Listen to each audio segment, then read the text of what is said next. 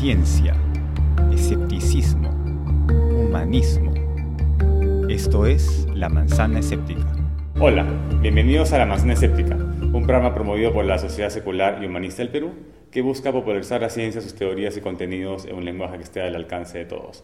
Estamos acá eh, en la segunda entrevista en el Congreso o Encuentro eh, Iberoamericano de Pensadores en Arequipa.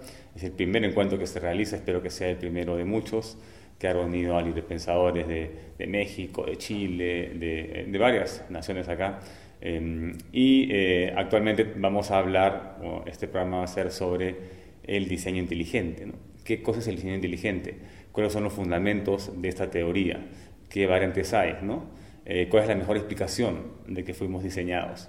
Y en contraposición, ¿puede la teoría evolutiva explicar estos supuestos misterios, esas estructuras eh, tan perfectas como el ojo, tal vez, eh, que no pueden haber aparecido eh, al azar, ellos, ellos, dicen, ¿no? Pues para eso tenemos con nosotros a un experto, justamente ayer dio una exposición que se llamaba Diseño Inteligente versus Evolución, ¿no? Entonces hizo una, una comparación interesante, tenemos con nosotros a Benjamín Piña, que ha venido de México para el Congreso acá internacional, y que eh, es especializado en, en, biología de la conducta. ¿no? Eh, buenas noches, Benjamín, bienvenido al programa. Buenas noches y muchas gracias. Qué bien, ¿no? y acabamos de ver, bueno, antes de comenzar, quisiera recalcar la eh, obra de teatro. Yo me he quedado sorprendido cuando tú me decías que te tenías que despintar para la entrevista. Yo no entendía, yo pensé que era un maquillaje simplemente para resaltar tus facultades, pero no pensé que, que era una pintura completa para, para simular un, un, este, mono ¿no? o un simio. Estudiaba la carrera de biología, simultáneamente hacía teatro eh, con un grupo pues prácticamente de teatro callejero, eh, formado por personas que hacíamos mil cosas menos estudiar teatro, digamos, éramos gente que hacíamos teatro por gusto. Eh, pero haciendo teatro por gusto, pues llegamos a tres países, a Perú, Chile y Colombia. Y fue así como llegué por primera vez a, a Perú en 2004, a un festival que se hace en Lima, la Fiesta Internacional de Teatro en Calles Abiertas, en el distrito de Comas. Y ahí es donde conocí a Tian Gombao, el autor de, del Mono Sapiens. Y él presentó este monólogo, a mí me fascinó porque en ese momento yo era estudiante de biología y, y, acudía a un congreso sobre biología de la conducta año con año. Y dije, ese ahí es el lugar ideal para presentar este monólogo y por suerte Tian me entregó el texto y me dio permiso de presentarlo. ¿Cuál es el mensaje principal? ¿no? Porque tiene que ver con el creernos eh, lo máximo como especie y pensar que no somos animales cuando en realidad sí lo somos. ¿no? Es, un, es, una sátira a la, a la, sociedad humana y un golpe al, al, al ego del ser humano. ¿no? Que nos olvidamos de que pues, finalmente somos animales. Por más capacidad intelectual que tengamos, pues no nos libramos de esa parte y de esas necesidades este, emotivas. O sea, de alguna forma el propio personaje es un reflejo de lo que somos realmente. ¿no? O sea, no podemos librarnos de esa sombra del pasado eh, simiesco, digamos, que todavía este, planea sobre nosotros. ¿Cómo, cómo, cómo surge esta idea eh, de que el ser humano y los animales son diseñados? Eh, concepción religiosa del, del mundo, o sea, de, de, cómo se originó el mundo y cómo se originaron los seres vivos y, y en particular el ser humano, pues suele recurrir a la, a, a, a la acción de un ser supremo un Dios que puede tener mil versiones. Eh, y pues es una explicación muy sencilla, pues, todo lo hizo un Dios. Pero eh, en Estados Unidos eh, hay legislación respecto a que no debe haber instrucción religiosa dentro de las escuelas públicas.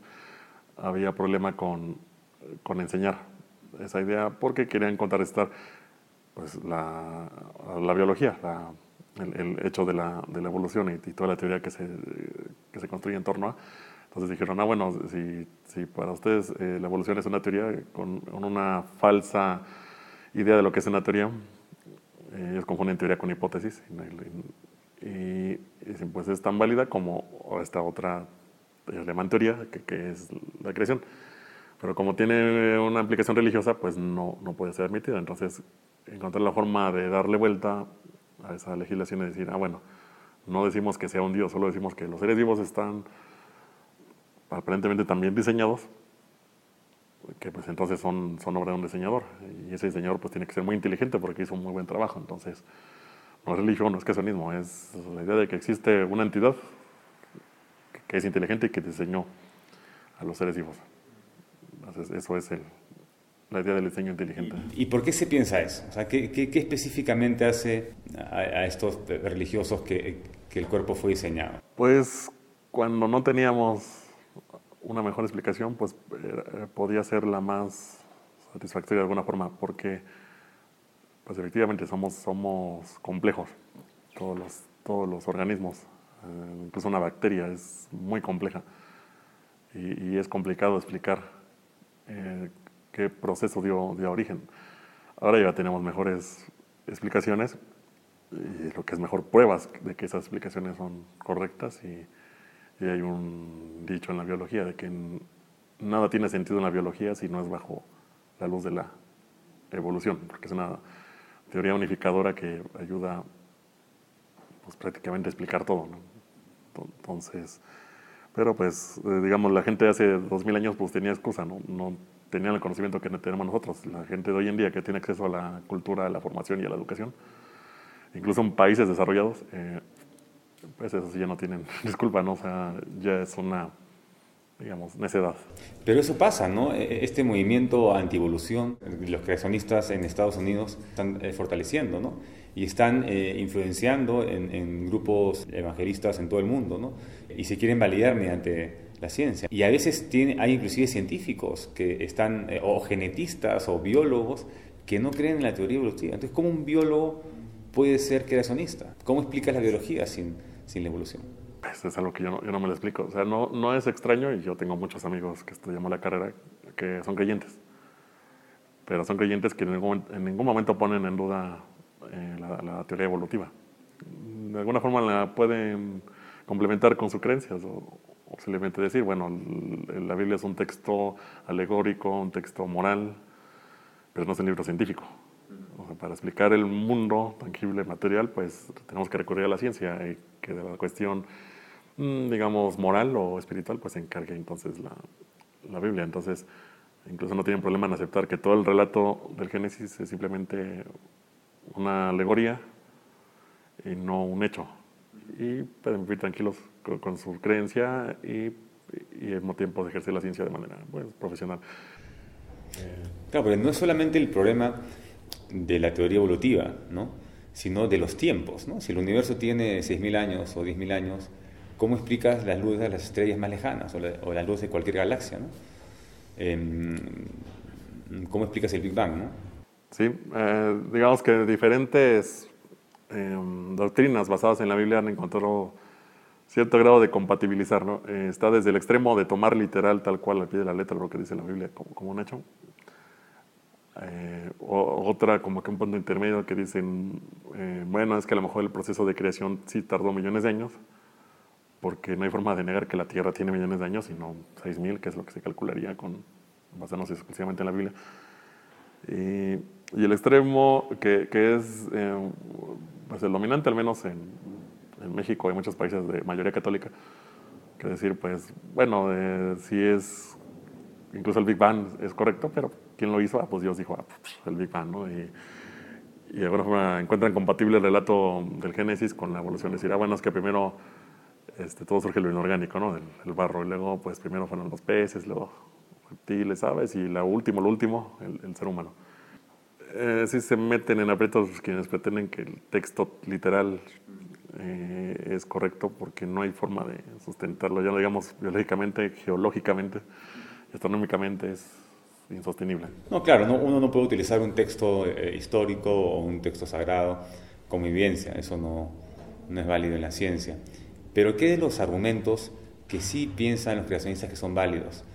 Por ejemplo, el que el plátano tiene que haber sido diseñado porque tiene una manija y este, pero, pero en este programa, bueno, podemos utilizar la manzana, ¿no? La manzana es, es roja, es sabrosa, se puede, eh, es, dulce, ¿no? tiene que haber sido diseñada, ¿no? Pero en realidad ha sido diseñada por nosotros, ¿no? No existía antes de la agricultura una manzana tan rica como la de ahora, ¿no? ¿Cómo rebatimos esos argumentos de que la naturaleza eh, es perfecta. De que em, una puesta de sol, por ejemplo, mira una puesta de sol, mira lo perfecto que es, ¿no? O, cómo es posible que, hayan tantas cosas buenas y que todo tenga tanto sentido entre sí, ¿no? Finalmente, muchas cosas dependen de bajo qué prisma las veas. Para mí el universo dista mucho de ser perfecto, porque para, de entrada, para mí la perfección es simplemente un concepto. No, no, este. Yo lo que le pregunté a alguien que me argumente algo de que es que ve cómo es el universo, es perfecto, es que entonces le digo, a ver, dame un ejemplo de lo que para ti sería un universo imperfecto. Por ejemplo, un universo donde nada puede ir más rápido que cierta variable que le queda muy pequeña a su inmensidad, digamos, que, hace que sea extremadamente difícil ir de un lugar a otro en un universo tan amplio, pues para mí es, ahí, hay un error de diseño. Entonces, ¿para qué quieres? Específicamente el diseño del cuerpo humano, por ejemplo. ¿Tú consideras que es perfecto? O sea, porque ha sido, se ha sido creado por Dios, puede ser perfecto, tiene que ser. Pero ¿qué eh, cosas, digamos, hay en el, en el cuerpo humano que tú dirías, ya esto ha evolucionado por esto, por esto, pero eh, tiene la apariencia de ser diseñado. Estructuras, órganos que aparentemente no cumplen ninguna función. Por ejemplo, el apéndice, por lo visto solo sirve para inflamarse y, en algunos casos provocar muerte. Eh, ahora bien, nosotros podemos hablar gracias a, cómo está conformado. Este, aquí ciertos este, conductos que resulta que se cruzan el conducto respiratorio con el digestivo.